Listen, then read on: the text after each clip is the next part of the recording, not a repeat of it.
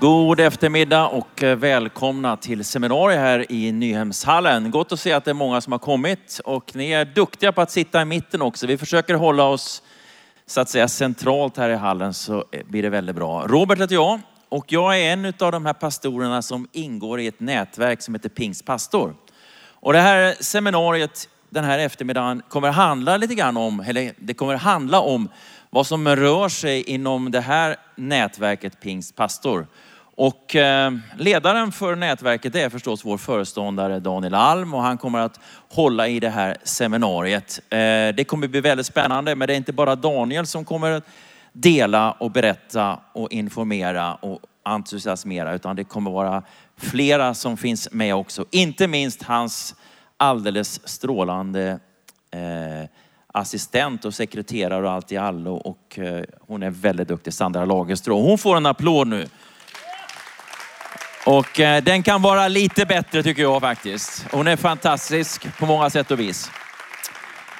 Och eh, Sandra kommer strax att ta vid här, men före Sandra så ska Andreas Ardenfors ge oss en härlig utmaning. Välkommen Andreas. Tack så jättemycket för det. Jag har förmånen sedan oktober att få vara verksamhetsledare för det som vi kallar Pingstförsamling.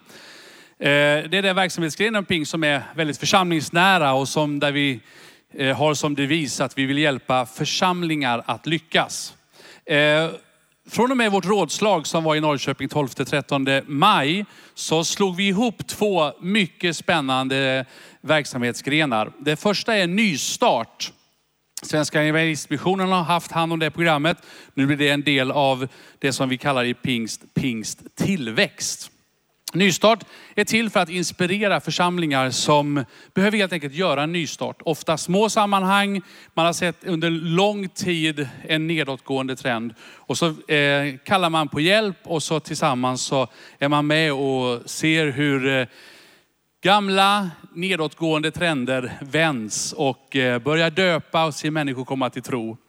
Eh, det är ett av benen. Det andra är vårt församlingsplanteringsprogram som Niklas Mörling eh, är med och leder och eh, som vi har så mycket att vara tacksamma för. Vi tror att de här båda sakerna behövs nämligen. Både nystart av gamla etablerade församlingar och nyplantering av nya. Det står så här i Matteus kapitel 6. Samla inte skatter på jorden där rost och mal förstör och där tjuvar bryter sig in och stjäl. Samla er skatter i himlen där varken rost eller mal förstör och där inga tjuvar bryter sig in och stjäl. Ty där din skatt är, där kommer också din, ditt hjärta vara. Eh, och jag tror att det här bibelordet utmanar lite grann att engagera sig. Och vår förhoppning det är att alla medlemmar i en pingsförsamling skulle känna sig engagerade i att plantera en ny församling. Och därför skulle jag vilja utmana dig personligen, men jag skulle också vilja utmana dig som är här, som sitter i församlingsledning, pastor och så vidare. Att tänka, hur ska vi ta oss an det här? Alla församlingar kommer inte direkt börja stå och plantera församlingar hur som helst. Men redan ikväll så kan du komma upp till vår monter uppe i, i eh, Stråkenhallen och eh, ta kontakt med någon som står där eller Niklas Mörling. Och så finns det olika liksom, sätt att hjälpa till. Eh, en församling som jag hörde om, de har bestämt sig att de ska stötta en av våra nyplanteringar med ett månatligt belopp. Två, tre, fyra, 500 kronor i månaden kanske. Där man liksom känner att det här vill vi ge till den här nyplanteringen. En annan församling kanske känner så här, ah, men vi skulle kunna vara med och samla in till en ny dopgrav. Eh, en sån här portabel som en nyetablerad församling behöver. Den kostar ungefär 25 000. Eh, man skulle kunna vara med och eh, se till så att den som är nyplanterare har möjlighet att åka till vår pastorskonferens. En summa ungefär runt 10 000 kronor med resa, hotell och alltihop. Som ni känner att det här vill vi vara med. Vi kanske inte som själva är med och planterar, men vi planterar vårt hjärta i en plantering. Och jag är helt övertygad om att den välsignelse som du kommer känna och er församling kommer känna, det kan vara den stora glädjen och den stora förnyelsen för er som församling. En annan församling har bestämt sig för att deras församlingsresa ska gå just till en församlingsplantering. Istället för att bara åka till en lägergård och liksom, liksom spela frisbee och hoppa säck och allt det här. Så åker man till ett ställe och så studerar man någon av de här planteringarna. Jättespännande. Nu ska vi göra en insamling. Du kommer få ett swishnummer eh, bakom mig här så du kan eh, eh ge en gåva via swish, men naturligtvis också kontanta medel. Jag skulle önska att du gav mycket av ditt hjärta, mycket av din plånbok in i det här arbetet. För vi tror att det finns en, en stor utmaning för oss i Sverige. För er som sitter utanför hallen så kan ni naturligtvis eh, swisha eh, till det här numret, det får ni ta reda på på något sätt. Men Mats Särnholm och jag, vi har drömt länge om att få vara kollektörer på Nyhem. Och nu fanns det inga kollektörer som kunde gå ut. Så Mats och jag kände att idag är dagen. Så Mats Särnholm, och sen sa jag så att när Joakim Davidsson, hör, Jörgen Davidsson hörde det, som är pastor i Uddevalla, han, eller i Trollhättan, då blev han avundsjuk. Han kände, jag vill också vara med och vara kollektör. Så vi tre kommer gå ut till er som sitter utanför hallen. Så ni måste få upp pengar också, för nu ska vi verkligen göra en stor insamling för Pingst församlingsplantering. Ska vi be för den här insamlingen? Herre, det är vår bön, det är vår längtan med våra liv att ära dig. Vår längtan att på något sätt få presentera budskapet om dig. Herre, vi tror att det finns många församlingar i Sverige som behöver en ny start.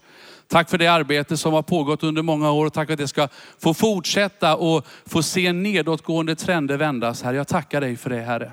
Tack också för församlingsplanteringar. Tack för människor som, som har det här i sitt hjärta, Herre. Låt oss under den här stunden nu få vara med och skapa ekonomiska förutsättningar för dem att lyckas i det uppdrag de har fått, Herre. Låt oss verkligen tillsammans göra det här. Jag ber om det. Välsigna var och en som är med i den här insamlingen nu. Tack att vi får vara med och ge det till dig som en, en, en gåva i Jesu namn. Amen. Så ni som sitter ute på backen, nu kommer Eh, vi ut till er vårt gyllene eh, tillfälle att få vara kollektörer. Tack Andreas. Eh, nu ska ni få göra två saker samtidigt. Var generösa och samtidigt lyssna på vad jag ska säga. En jättekort information först och det är att om ni behöver tolkning till engelska så finns den möjligheten på den här samlingen. If you need translation to English, it is available.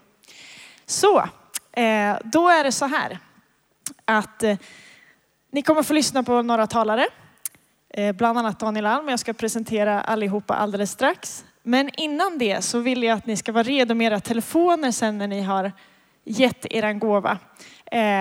Då är det så att när ni lyssnar på talarna här så kan ni skicka in sms-frågor. Och de kommer jag sen att läsa upp då för de här talarna så ska de få svara. Är det jättemånga frågor så kan vi inte ta alla, men eh, skriv in de frågor ni har under tiden ni lyssnar. Då är det så här att vi har Daniel Alm som är föreståndare för pingstfria församlingar i samverkan. Han ska tala om andligt ledarskap. Och eh, vi har också, eh, efter Daniel så kommer Niklas Collén som jobbar på IBRA som fältansvarig. Som kommer att prata om lokalt och globalt. Och så Niklas Mörling eh, som är pastor i 24 kyrkan och har varit med och grundat den och kommer att prata om just nya församlingar och församlingsplantering. Sen har vi en liten bonus sen under frågestunden och det är Andreas Frankner. Du ska få en lite mer ingående presentation lite senare. Vi ger dem alla en stor applåd och så välkomnar vi Daniel så länge. Ni har sms-numret på skärmarna här. Tack.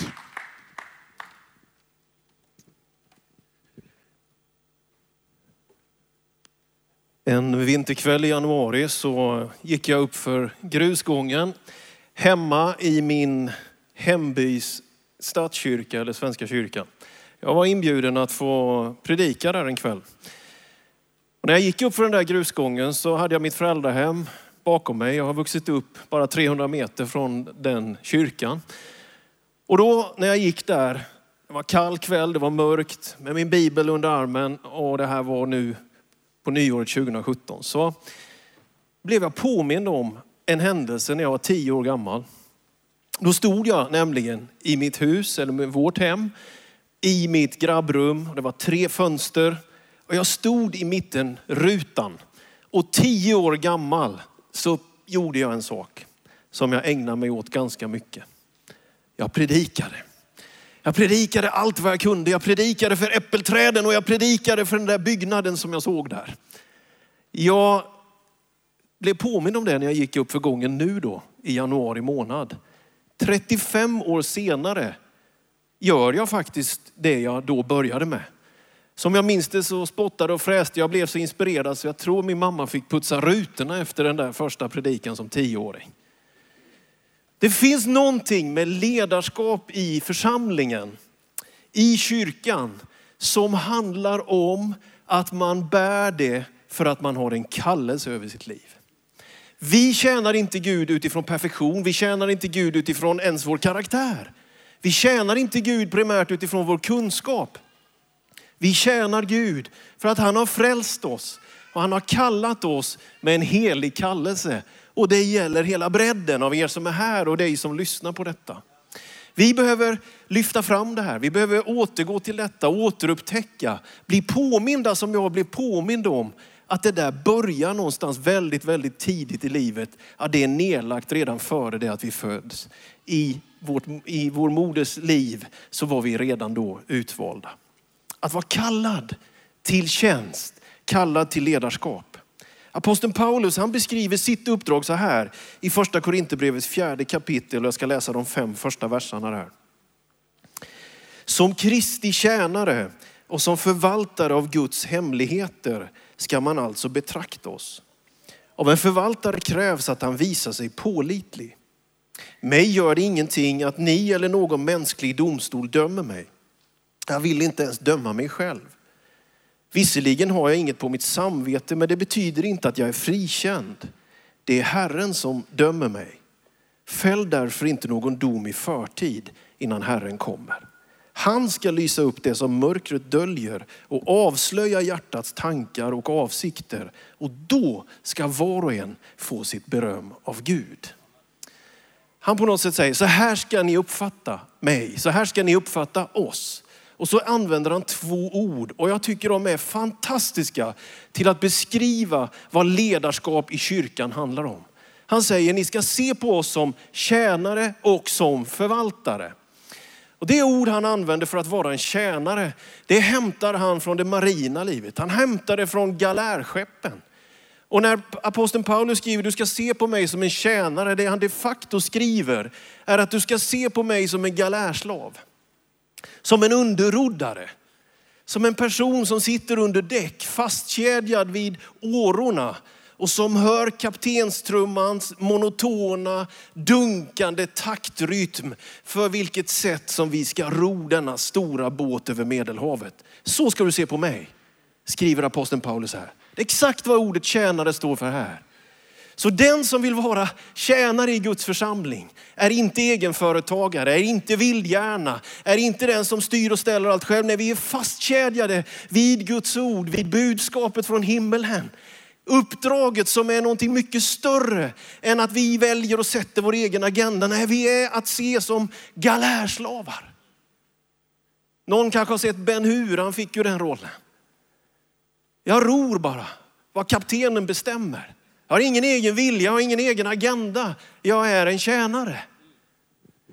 Och jag tänker att det behöver få vara den kvaliteten på ledarskapet i våra församlingar. Människor som ger sig helt, som faktiskt säger, ja, men jag gör mitt uppdrag. Jag väntar inte på beröm av människor. Likes på Facebook är inte min drivkraft. Jag väntar på mitt beröm av Gud. Jag är en underordnare. Så säger han också, men man ska också betrakta oss som förvaltare. Då går tanken i en annan riktning. Man skulle kunna snabbt bara komma ihåg Josef som fick hela Puttifars hus sig anförtrott så småningom fick han i stort sett hela Egypten sig anförtrott. Att vara ledare i Guds församling innefattar just de där två polerna. Fastkedjad och ändå förvaltare över någonting väldigt stort. Någonting som har rikedomar, någonting som har möjligheter, någonting som är dynamiskt, någonting som har framtiden för sig, någonting som bär frukt, någonting som är expansivt. Så ska ni se på oss. Åh, vad jag längtar efter att det är det som kännetecknar pingströrelsens pastorskår, våra församlingsledningar. Att vi på något sätt är märkta av det här. Vi är fastkedjade och ändå har vi ett rörelseutrymme. Vi är överlåtna, vi är inte projektmänniskor som gör det vi gör i en avgränsad tid och bara avgränsar. Nej, vi går all in och vi bär så mycket ansvar vi kan. Och vi får oss någonting anförtrott. Vi är hans förvaltare. Så ska man se på oss. Då, vad var det då de förvaltade? Ja, men den stora förvaltningen är ju den heliga hemligheten. Det är ju budskapet om Jesus Kristus. Det är därför vi har satt ihop det här seminariet. Det är därför vi lägger ett år inom Pingstpastor på att fokusera uppdraget och ledarskapet. Vi tror att kallelsen till ledarskap är till för någonting. Det har ett syfte. Det har ett syfte att förkunna evangelium, att gå vidare, att nå längre, att inte stanna upp. Det måste finnas ett ledarskap i våra församlingar som sträcker sig vidare, som vill mer, som vill förmedla den heliga hemligheten som nu är uppenbara, nämligen att Jesus Kristus dog för mänsklighetens synder, men att han uppstod på den tredje dagen och lever för alltid för att ta så många som möjligt hem till Gud en dag. Det är uppdraget för församlingen.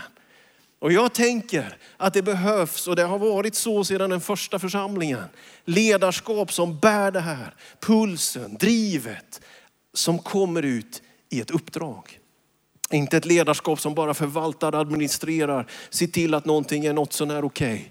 Nej, Paulus säger, vi vill gå dit vi inte har gått förut. Vi vill ta risker, vi vill ta steg. Det ligger i detta att kyrkan är apostolisk. Den rör sig, den vill förmedla någonting, den vill nå vidare. I den här texten, om vi läser, hade läst vidare, så ser man att han lyfter fram en kollega och det är Apollos.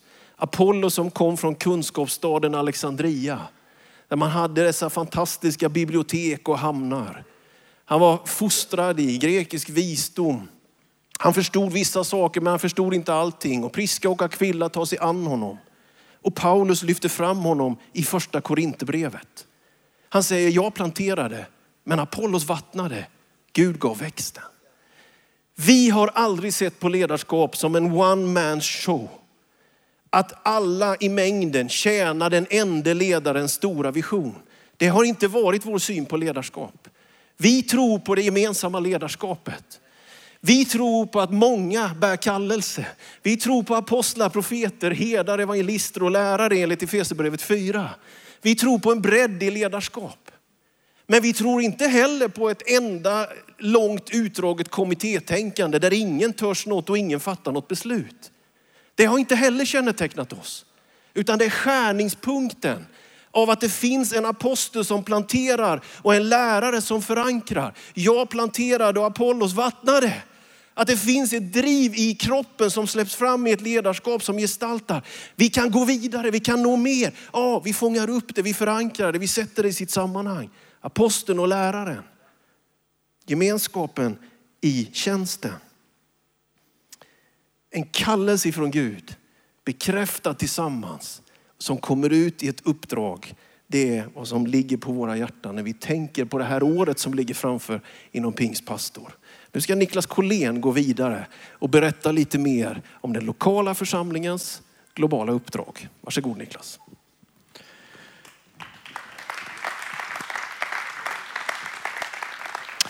Den lokala församlingens globala uppdrag. Hur är det nu med uppdraget? Hur mycket orkar vi med?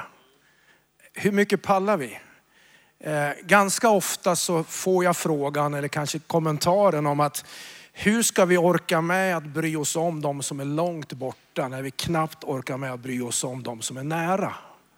Hur är det med uppdraget? Hur är uppdraget för oss, för Guds församling definierat? Är det så att vi har jämt göra med grannen hemma och, och, eh, vi stannar där på något sätt tills vi blir färdiga där? Eller finns det ett globalt uppdrag för den lokala församlingen? Jag menar ju det naturligtvis. Och, och för att få belägg för det så måste vi höra lite grann vad Jesus säger. Eh, det handlar om Jesus den här veckan. Och Guds församling handlar just om Jesus. Jag ska ta med er till ett bibelord från Lukas 24.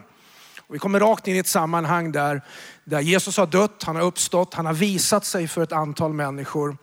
Och sen så sitter lärjungarna samlade och helt plötsligt så står det där att Jesus så står han där mitt ibland dem.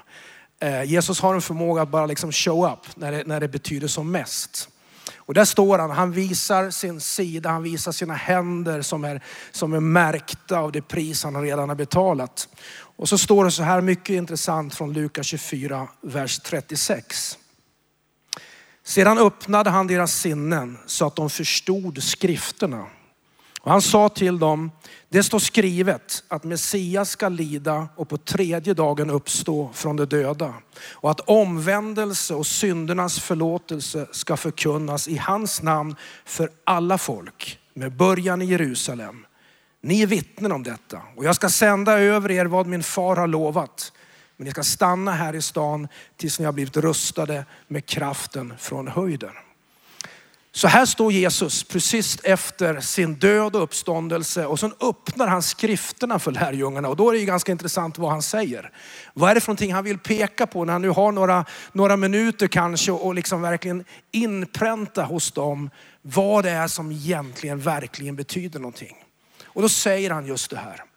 Att omvändelse och syndernas förlåtelse ska förkunnas i hans namn för alla folk det globala uppdraget. Där i en samling av, ett, ett, av lär, de första lärjungarna så definierar Jesus det globala uppdraget för sin församling. Och det är du och jag bärare av. Vi är lokala men vi är också globala. Och vi möter det här naturligtvis i Matteus 28. Vi möter det som en röd tråd genom hela Bibeln, från första Moseboken och Guds kallelse över Abraham att bli en välsignelse för alla folk.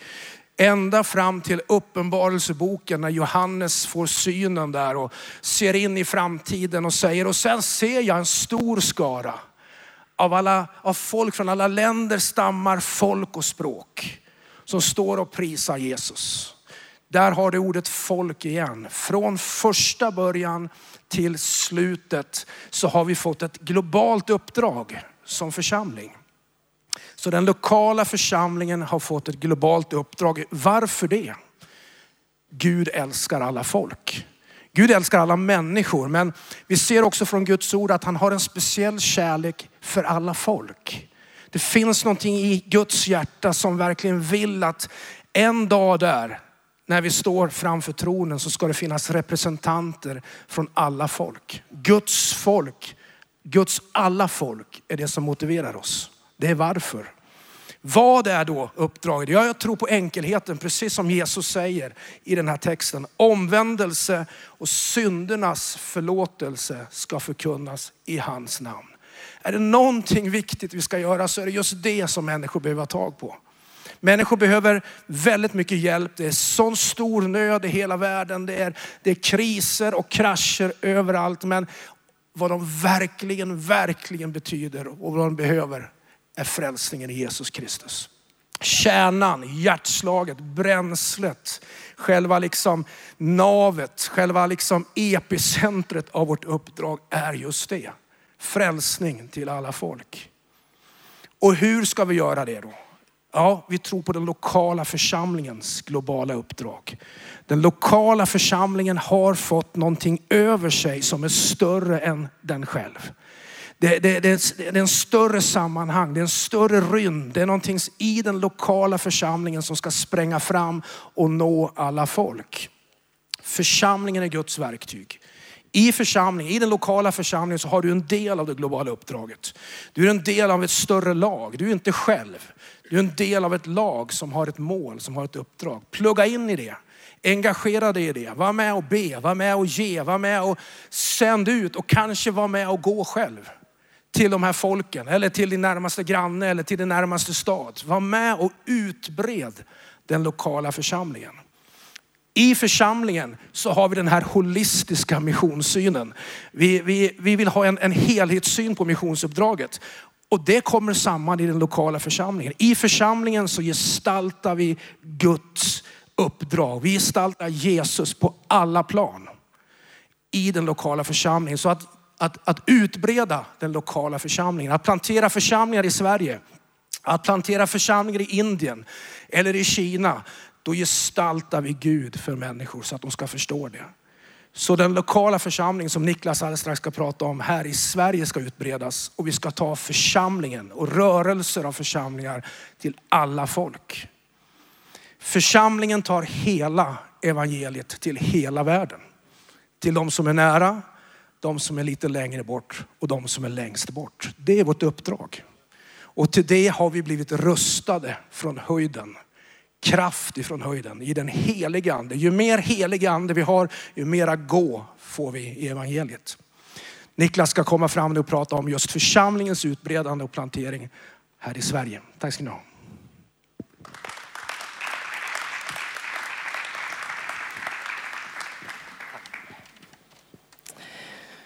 För ungefär två år sedan så var vi några pastorer samlade i Västerås och eh, vi lyssnade till en norrman av alla möjliga. Och han, utan att veta om det, sa någonting som vi upplevde i efterhand var lite profetiskt. Därför att han sa att om vi kan plantera 30 stycken nya församlingar som inte bara blir församlingar utan som är multiplicerande församlingar som i sin tur planterar nya församlingar. Då finns det en rörelse som är svår att hejda. Varför ska vi plantera nya församlingar? Vad har församlingsplanteringen för plats och funktion i Guds rike? Allting handlar om Jesus, vi har talat om det redan. Jesus var det första exemplet och det bästa exemplet på hur, när och var vi ska etablera nya församlingar. Allting måste börja hos honom. Därför att hans uppdrag definieras av honom själv som att söka upp och frälsa det som var förlorat.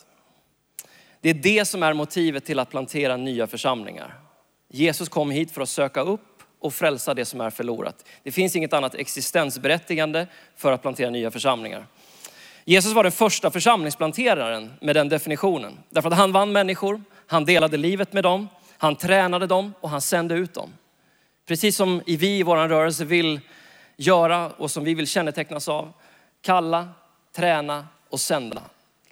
Resultatet ser vi i apostlagärningarna. Därför att apostlagärningarna handlar om vad Jesus fortsatte att göra efter sin himmelsfärd. Det han påbörjade med lärjungarna fortsatte han efter sin himmelsfärd och människor kommer till tro genom apostlarna. Församlingar planteras och det Jesus gjorde här på jorden, det fortsätter han att göra än idag. Resultatet som det står om i Apostlagärningarna kapitel 16 är att antalet församlingar växte för varje dag. Tänk den dag när vi ser nya församlingar varje dag startas i Sverige. Någon fler som längtar efter det? Jag gör det. Ett annat motiv till att plantera församlingar heter inkarnation. Det vill säga att ordet Jesus blir kött, att Gud blir närvarande. Johannes beskriver Jesus uppdrag i världen så här. Att ordet blev kött och bodde bland oss och vi såg hans härlighet. Den härlighet som den enfödde har från Fadern. Och han var full av nåd och sanning. Att Jesus var fysiskt närvarande är viktigt för att han skulle fullgöra sitt uppdrag. Att den kristna kyrkan, i vårt fall pingstförsamlingen på den lokala orten är fysiskt närvarande är viktigt för att vi ska kunna fullgöra vårt uppdrag. Så ett starkt motiv till att etablera nya församlingar är att bli fysiskt närvarande så att människor kan se oss, höra oss, känna oss, dela livet och vi bor tillsammans med andra människor. Det tredje motivet som jag vill lyfta fram handlar om att Jesus, han har en sak i sikte, nämligen skörden. Och en del, när, när jag säger skörden så tänker, tänker ni på det sammanhang där Jesus säger att skörden är stor och arbetarna är få. Be därför skördens herre att han ska sända ut arbetare till sin skörd. Och så kan man ibland uppleva, som man kanske gör i söndagsskolan eller second hand-butiken eller gudstjänstteamet eller vad det nu är, att vi är lite för få. Vi skulle vilja ha fler som är med och jobbar, som delar bördan. Skörden är för stor. Men för en lantbrukare så är en stor skörd inget problem, utan det är en möjlighet och det är en tillgång. I Jesus avskedstal så säger han så här, eller han ber till Fadern och säger, så som du har sänt mig till världen, så sänder jag dem till världen. Så vi har samma uppdrag som Jesus. Vi är ett sänt folk. Som Kristi kyrka och som pingstvänner så är vi ett sänt folk.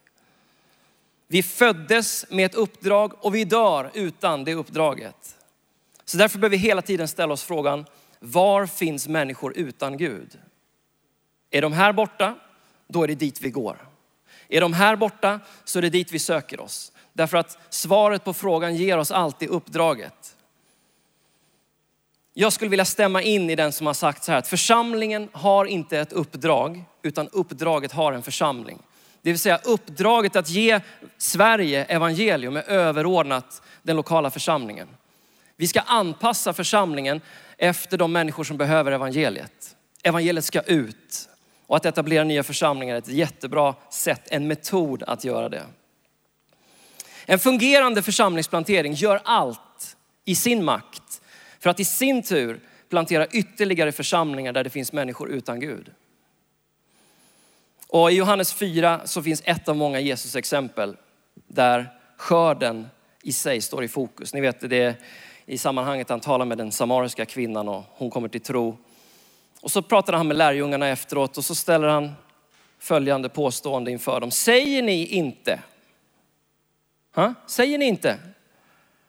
Fyra månader till, sen kommer skörden. Är det inte det ni säger? Och anklagar dem för att vara drabbade av någon slags 4M-syndrom. Och jag, ibland så är vi drabbade av det där 4M-syndromet också i, i västvärlden, i Sverige och i pingströrelsen. Fyra månader, det är på ett behagligt avstånd. Det är, det är inte jättelångt bort men inte heller här och nu. Fyra månader. Är det inte det ni säger? Snart. Sen. Jag ska bara göra det här först. Det är lite Alfons Åberg, jag ska bara. Men Jesus säger, jag säger er, lyft blicken och se hur Sverige redan har vitnat till skörd. Det fjärde motivet till att plantera nya församlingar kallar jag för lärjungaträning. Uppdraget som vi har fått i missionsbefallningen är att göra lärjungar. Och att nyplanterade församlingar generellt är bättre på att vinna nya människor för Jesus beror på att fler troende i ett sådant sammanhang frivilligt ställer sig i en position där lärjungaskap är ett frivilligt måste. Det man ställer sig i en position där man är beroende av Gud. Man går utanför sin bekvämlighetszon, det kända, det trygga. Det man redan har erfarit säger, jag vill vara med om någonting nytt. Och då tvingas man in i ett lärjungaskap. Därför så leder församlingsplantering till fler lärjungar redan oavsett om någon har kommit till tro eller inte. Så lärjungaträning är ett motiv till att plantera nya församlingar.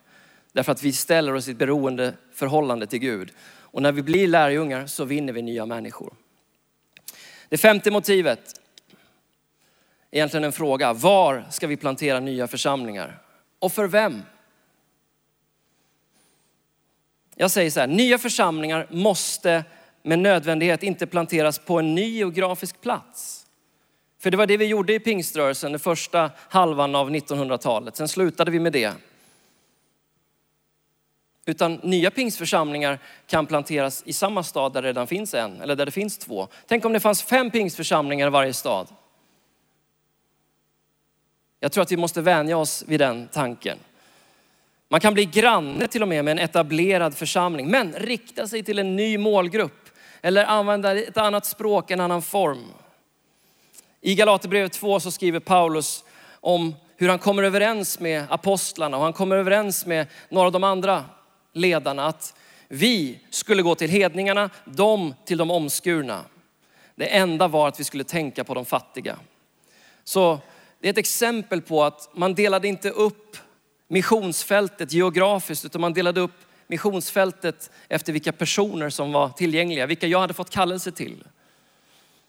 Och det kan vi också göra. Det finns många olika kulturer och subkulturer i Sverige, många olika generationer och typer av människor som vi kan nå och som vi är kallade till. Det sista jag vill säga och det sista motivet för idag, varför ska vi plantera nya församlingar, handlar om nya former. Vi behöver inte alltid göra någonting annat. Vi behöver inte förmedla någonting annat. Vi ska inte förmedla någonting annat utan evangeliet är detsamma. Guds ord är densamma. Jesus Kristus är densamma. Men sättet vi gör det på, språket vi gör det genom, metoderna vi använder måste variera därför att Sverige är inte så homogent som det var för hundra år sedan. Kulturen, språket, uttrycket, befolkningen är diverse, vad säger man på svenska? Det finns så många olika sätt att förstå, lyssna och ta till sig. Så det måste finnas nya former. Och Jesus bild av nytt vin i nya vinsäckar illustrerar behovet av nya former.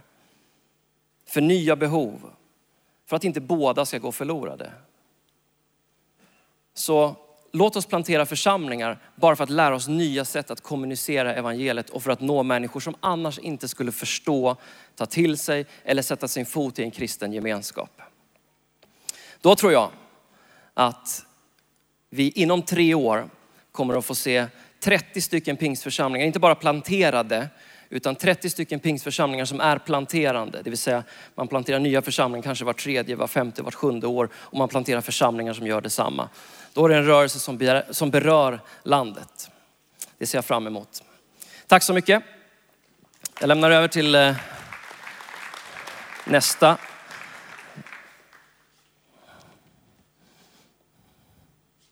Jag stannar kvar. Så kommer Daniel och Sandra och Niklas och Andreas.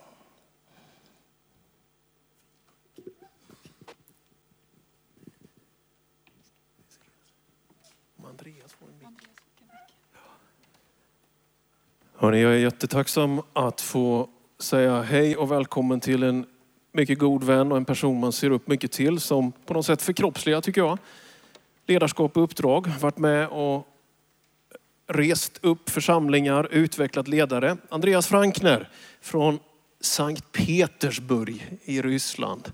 Men du pratar svenska eller? Det gör jag. Någon slags barn, frukt av den svenska pingströrelsen? Absolut. Vad gör du på Nyhem? Jag har vuxit upp på Nyhem varje år eh, så länge jag minns i barndomen varje sommar och eh, när man har egna barn så känner vi att det är fantastiskt att få ta barnen hit och eh, uppskattar så mycket att Nyhem har blivit en plats för hela familjen. Min son är just nu på fotbollsskola samtidigt som jag står här och tonårstjejerna går på Bible Boost och tonårsmöten och eh, min bön är att de ska få uppleva Guds möten så som jag fick uppleva eh, när jag växte upp här och det tycker jag är så fantastiskt. Så det vill vi göra till en tradition. Vad härligt. Det är fint att ni är här. Ja, men... Gläder mig och oss.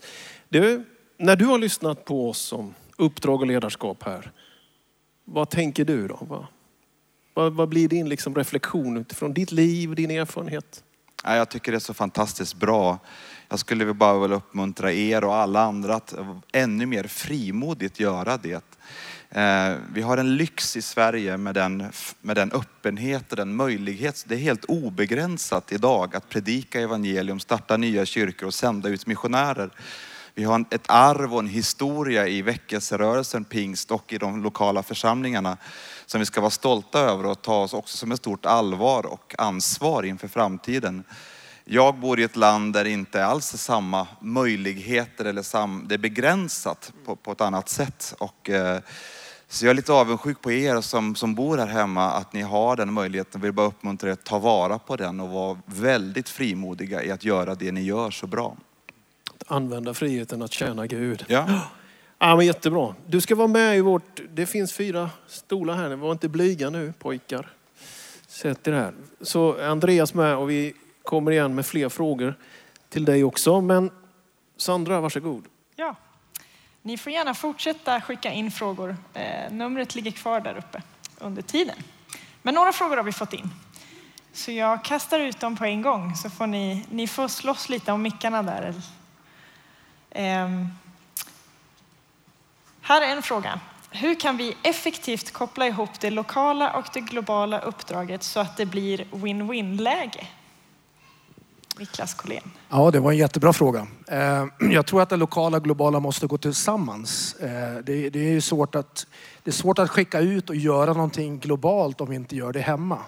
Därför tycker jag den här, bara den här stunden vi var tillsammans och pratade församlingsplantering Sverige och internationellt är ju äntligen klockrent. För ska vi tala församlingsplantering och lärjungaskapande där borta, då måste vi vara trovärdiga i vårt uppdrag här hemma. Så det är ett sätt att koppla ihop det. Sen tror jag varje församling lokalt behöver koppla också både till en nyplantering i Sverige, som Niklas säger, men kanske också till en onådd folkgrupp internationellt. Och jobba med båda sakerna samtidigt. Det ena berikar det andra.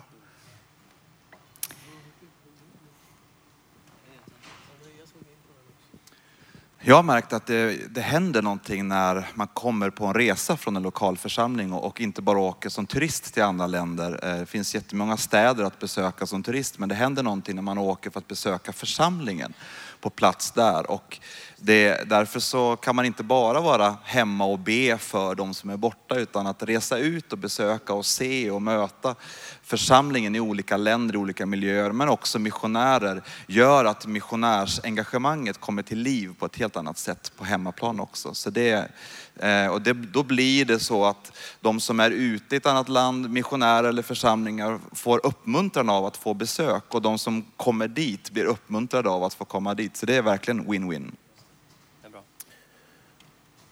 Jag tänker att det är en, eh, en självklarhet egentligen att vi, vi har inte ett val att välja mission eller inte, eller församlingsplantering eller inte, eller det lokala eller internationella. Jag tänker att kyrkan är född som den passiviseras, mår dåligt och på något sätt krymper ihop när den blir bara ta hand om sitt eget. Det är ett jättebra sätt att krympa en församling. Utan våga expandera, våga sända brödet över vattnet och, och se att det finns någonting. Gud tar hand om oss hemma också. Jag tänker ju ofta på församlingen i Antiochia och vill gärna att vår församling i Västerås ska vara till den nyttan för, för rörelsen i Sverige och för andra länder. Liksom att man från den församlingen var med och sände ut. Jag tror att vi kan se oss som Antiochia-platser som församlingar. Att vi, vi är också med och sänder ut. I det fallet var det Paulus och Barnabas. Och så fortsatte det där att det finns någonting nedlagt. Med det lever vi. Så att för oss är vi är en del av något som i sitt DNA är expansivt eftersom på Guds hjärta är frälsning till människor. Så att det är eh, förlust förlust att inte leva det här livet som vi på något sätt försöker förkroppsliga här framme just nu. Mm. Eh, vi har fått en fråga som, du är lite inne på det där, men någon som har frågat här, så många befintliga församlingar i Sverige kämpar och står och stampar. Och hur ska man då kunna lägga kraft och engagemang eh, på nya församlingar nationellt och internationellt? Hur ska man, eller ska man hålla sig till sin församling eller ska man sträcka sig ut? Det är en superbra fråga och jag, jag tänker. Kära radiolyssnare, ni får gärna vara med och eh, fråga också i ämnet. Smsa till 076 53 62 553 076 53 62 553 076 53 62 553. Man kan säga att det här är ett internationellt perspektiv. Jag mötte 20 stycken pastorer och församlingsplanterare i Indien för två veckor sedan. Jag skulle vilja säga att samtliga de 20 lever under fattigdomsgränsen för deras förutsättningar. Men ändå så brinner de för expansion. De brinner för att gå vidare. De brinner för att gå till nästa by, till nästa stadsdel och så vidare. Så jag tror att det är en inställning. När vi stirrar oss blinda på resurserna, då är vi lamslagna. När vi fokuserar Guds ord och uppdraget, då inser vi att vi har tillräckligt. Alla har tillräckligt för att gå lite längre med evangeliet. Jag tänker att eh, ungefär som föräldraskap och, och barn, vi har tre barn och jag tänker att det vore liksom fel om jag tänker att ja, men nu uppfostrar jag dem och satsar på dem så att jag får någon slags return on investment. Att jag får tillbaka. Förhoppningsvis blir de välartade och sköter sig och tjänar bra så de kan ge till sin pappa tillbaka. Om jag, jag tror inte det är så det är tänkt riktigt ändå. Utan jag fick ju något, jag växte upp i någonting som mina föräldrar skickar med mig, som jag skickar med vidare till mina barn. Och jag tänker att det finns något välsignat och fint i det. Att det på något sätt så här lever man vidare. Det är en slags fortplantning i det också som, som är att föra en välsignelse vidare. Faktiskt utan att räkna med att man får allt det där, kan casha in det liksom matematiskt. Det, det är någonting vackert över att man ger det till sina barn för att man älskar dem. Eh, inte för att man ändå hoppas att de ska betala tillbaka liksom, sin uppfostran eller sin uppväxt. Uppfostran kanske de betalar tillbaka men det kan ju bli på ett annat sätt, vem vet? Jag tänker också att eh, eh man måste inte göra allting själv. Man måste inte uppfylla, uppfinna varje hjul själv. Utan på samma sätt som vi gör den internationella missionen så kan man stå tillsammans, ett par stycken lokala församlingar och stötta en ny plats, ett nytt initiativ. eh, vi drar nytta av varandra. Annars har vi ingen nytta av att vi är en rörelse.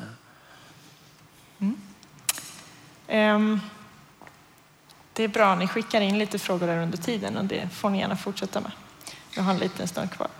Ehm, det är någon som frågar här hur man praktiskt kan göra, hur kan man engagera sig för det globala när man inte kan eller vill resa eh, och kanske inte heller har det ekonomiska med. Kan man engagera sig på något sätt hem, hemifrån?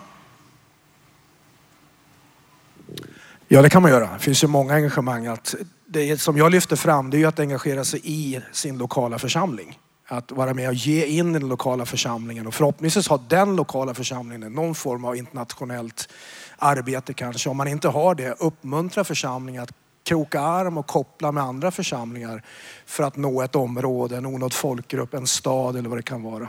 Eh, så att ge, att engagera sig, att be. Eh, jag tror att de, de ungefär 6 000 onådda folkgrupper Eh, vi räknar idag som ännu inte hört evangeliet, eh, de är de svåraste att nå. Det är de svåraste kvar.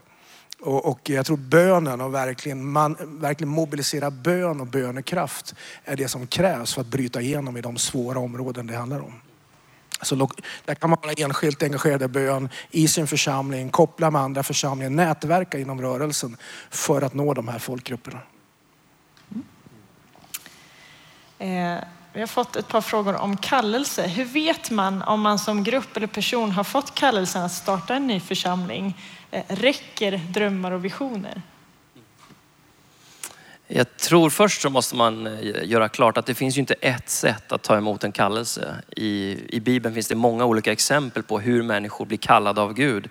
Det kan vara eldskrift på väggen, det kan vara en syn eller en uppenbarelse, det kan vara ett möte med ett behov, det kan vara nöd. Det kan vara många olika saker som, som triggar igång det här. Och man kanske inte ens har intentionen att nu ska vi plantera en församling, utan man bara går in i ett nytt bostadsområde och fyller ett behov. För barnen till exempel, ett socialt behov. Och så märker man att Gud gör någonting i det där. Eh, och så växer det och så behöver man fylla fler behov. Det är inte bara det sociala utan det finns andliga.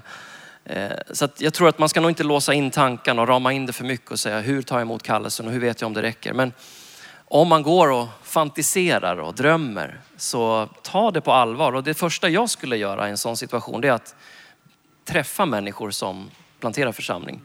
Eh, delta i en sån konferens en dag. Låt dig smittas av. Låt dig pröva dina egna tankar, känslor och drömmar och se vad händer när jag, när jag vattnar lite på dem. När andra människor får tala in i dem. Växer de eller liksom krymper de? Eh, och man kan ha många olika roller. Man kan vara en understödjare, man kan stå i spetsen, man kan vara en del av ett team och så vidare. Men alla behövs. För mig har det varit så att jag ger råd till de som tänker på detta med församlingsplantering eller mission att låta bli om de inte bara måste göra det.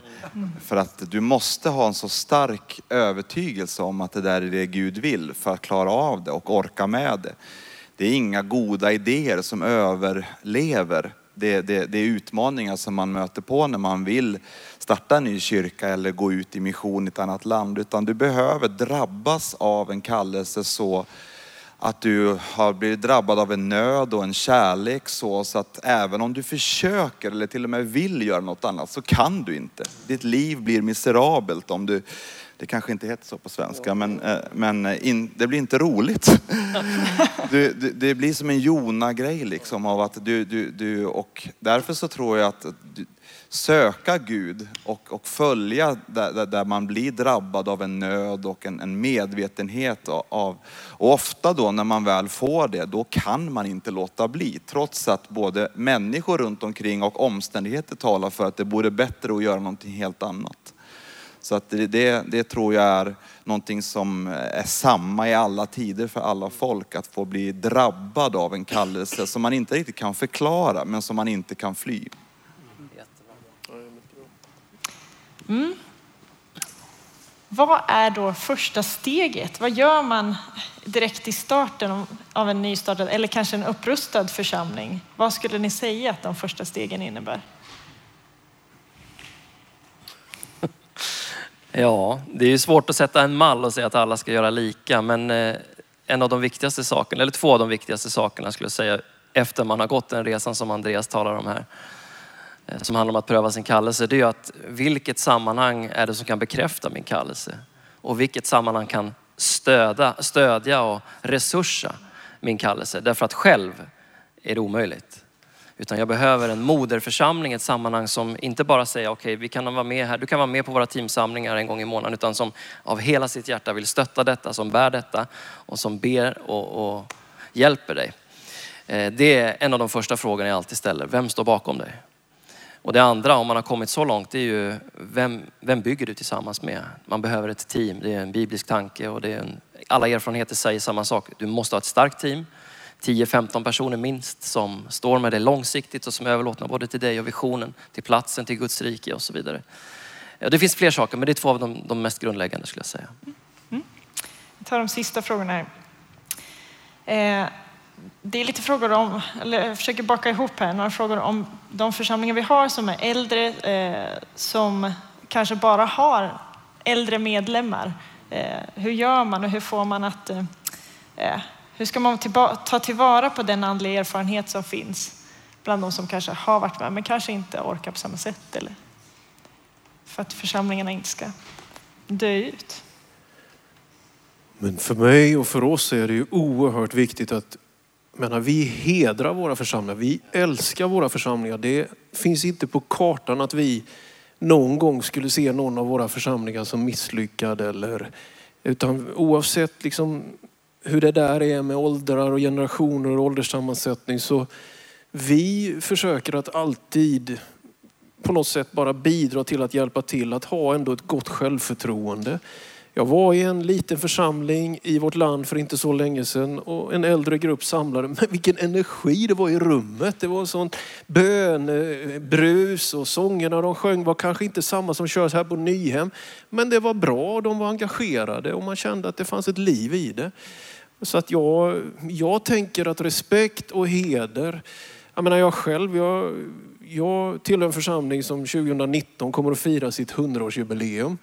Och eh, jag är en pingstkyrkekille och kommer nog alltid att vara det. Men jag har bestämt mig för att jag själv och vi, vi ska vara med och stötta nya planteringar. Jag tror att bara man lever där eh, hållningen, alltså till och med om ett löv på hösten singlar ner till marken och man tänker nu dör någonting från det här vackra stora trädet som är Guds församling. Så är det ju så finurligt ordnat att till och med det gör nytta när det multnar ner och så blir det till näring för rotsystemet så att det kan komma nya löv. Så respekt och heder och uppmuntran. Och skulle det, för vi, vi stänger ju ibland församlingar, får lägga ner församlingar. Men det gör vi inte med Eh, någon, någon, peka någon finger utan det, vi ser det i så fall som ett kretslopp för någonting som kan få växa vidare, kanske i en annan form. Så jag tror faktiskt mycket på respekt och heder. Hedra din far och din moder. Men jag tror också att man måste tänka järva tankar. Att vad gör vi med det, med det kapital? Och då tänker jag inte på pengar utan jag tänker på alla de människor, alla de erfarenheter, all den bönekraft, alla de andliga gåvor som finns i det som man i vissa fall kan uppleva som en, en åldrande församling. Vad gör vi av det här? Hur kan vi plantera det fröet eh, på nytt? Och det finns ju många olika svar, men att man ska tänka offensivt. Okej, okay, det finns någonting här som är värdefullt. Hur förvaltar vi det? Vilken bank sätter vi in det på? Vilken jord sår vi det i? Så att man inte bara sitter kvar och tittar på det, för med tiden så, så dör det ju. Om man inte gör någonting, om man inte investerar det. Mm. Mm. Vi tar en sista fråga som ni får se om ni lyckas med att svara någorlunda kort i alla fall. Men hur ser det ut med kvinnliga ledare för församlingsplantering i Sverige? Blir det lätt en manlig uppgift där man tänker att aposteln är en man?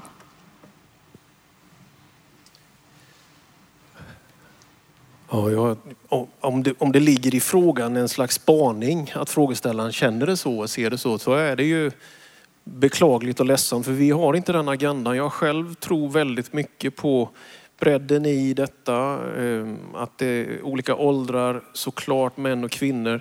Det finns nytestamentliga apostlar efter Jesu uppståndelse. En kvinna benämns som det Junia till exempel. Nej, men jag tror att vi, vi ska vaka över det. Vi behöver släppa fram det. Men apostlar kan definitivt vara kvinnor också. Min första tanke är att eh, den kristna kyrkan i, i vårt land och i vår rörelse Eh, där har vi en väg att gå när, om, det, om vi pratar om att fler kvinnor ska få ges utrymme och uppmuntras och utrustas. Eh, men jag skulle säga att i de nya församlingarna som planteras, det säger på 2000-talet eller de senaste 15-20 åren, så är det mycket, mycket vanligare att man tillsammans står i ledarskap. Att ett pastorspar står tillsammans och delar visionen, delar tjänsten i mycket större utsträckning än i eh, andra etablerade församlingar. Så jag tycker att det här är en, det är en positiv möjlighet, möjlighet även på det här området. Eh, att man står tillsammans. Jag skulle kunna räkna upp eh, säkert 15 exempel på relativt nya församlingar där man står tillsammans. Och jag tycker att det, det i sig är otroligt spännande. Finns det några församlingar då där kvinnan är den som kanske är lite mer den som är församlingsplanterande, där man inte står tillsammans på samma sätt, att man går in utan att mannen kanske har ett annat jobb och kvinnan är den som är mer aposteln. Finns det det idag? Det gör det säkert. Ja, om jag bara ska utgå från mig själv, jag ska inte sitta här och prata om andra. I vår församling, jag jobbar ideellt i vår församling. Eh, och min fru Lydia, hon är den som är anställd och hon predikar mer än vad jag gör. Sen har vi olika gåvor. Jag är mer rastlös och jag vill vidare till nästa plats. Så vi håller på att plantera en ny församling trots att vi är så unga, trots att vi är så små. Men hon är liksom mer pastor på ett sätt och, och gör många saker som jag inte gör. Så man måste också se vilka, vilka gåvor har man? Vilka personligheter har man? Vilka andliga tjänster har man? Det är svårt att lägga en mall på det. Tack så mycket. Eh, vi ger dem en applåd så ska Daniel få avsluta. Ska vi resa oss upp eh, i eh, Nyhemshallen här och så tar vi en stund och ber. Och vi ber för det som jag nämnt om här, uppdrag och ledarskap. Och vi gör det med en skylt på väggen som eh, är rörelsens framtidsbild och sammanfattning som vi antog på vårt rådslag och som kommer dyka upp lite här och där. Du kan hämta den i Pings monter, ladda ner på vår hemsida. Och det är en berättelse från framtiden om vad vi drömmer och ber om skulle känneteckna oss om 15 år. Men sammanfattningen utav det är att vi längtar efter att Ping ska bli kända för vår genuina kärlek till Jesus och människor vara en tydlig respekterad röst i samhället och en rörelse som aldrig slutar att växa. Det är väl något att be utifrån. Så jag tänker be och Andreas också hakar på och leder oss i bönen. Så sträcker vi våra händer, öppnar vår mun och tackar Gud och ber igenom det som vi har pratat om här i eftermiddag. Fader i himlen, jag tackar dig.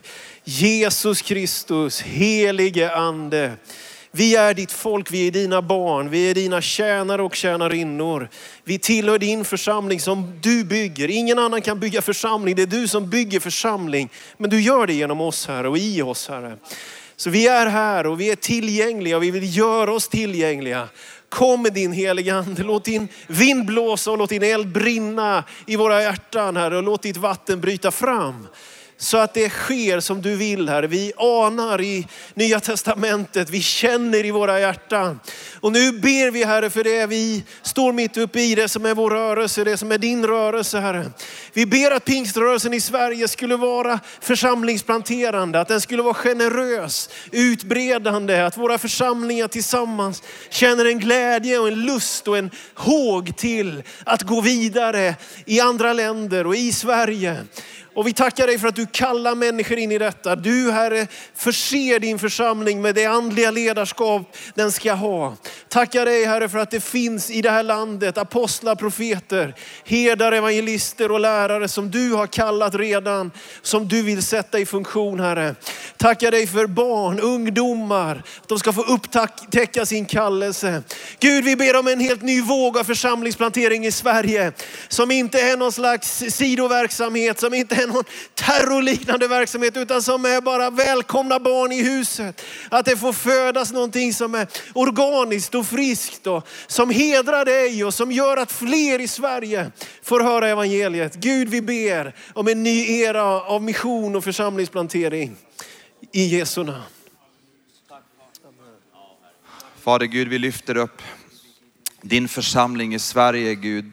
Så som du har kallat församlingen att predika evangelium, döpa människor i Faderns, Sonens och den heliga Andes namn och lära dem att hålla dina bud, att göra lärjungar och att gå till jordens yttersta gräns Gud. Tack för att du ger oss kraft i den heliga Ande att vara dina vittnen. Vart helst du sänder oss om vi är hemma eller borta. Herre hjälp oss att leva för dig och din ära och leva med uppdraget i fokus Jesus. Jesus. Herre, vi ber för varje församling i detta land, från norr till söder, från öst till väst, liten som stor, ung som gammal församling Gud, att vi ska få bära frukt, att vi ska få bli en multiplicerande rörelse som fortsätter predika evangelium, som fortsätter att göra lärjungar, som fortsätter att döpa människor och som fortsätter att gå ut till jordens yttersta gräns. Så att alla folk, stammar och språk ska få höra evangelium och ge dig ära Gud. Herre, vi ber att ditt namn ska bli ännu mer ärat, känt, trott, älskat och efterföljt. Herre, vi ber att din vilja ännu mer ska ske. Herre, vi ber att ditt att ditt rike ännu mer skall utbrytas i och genom och bland oss Gud. Där vi finns lokalt men också globalt ut Gud. Vi tackar dig Gud för att du utrustar oss. Du ger oss kraft, nåd och visdom att leva här och nu för dig och för din ära. Vi tackar dig Fader. Amen, amen. Tack så jättemycket för att ni kom. Låt oss bära med det vi har hört i bön och få se någonting få växa vidare i och genom våra församlingar. Tack så mycket.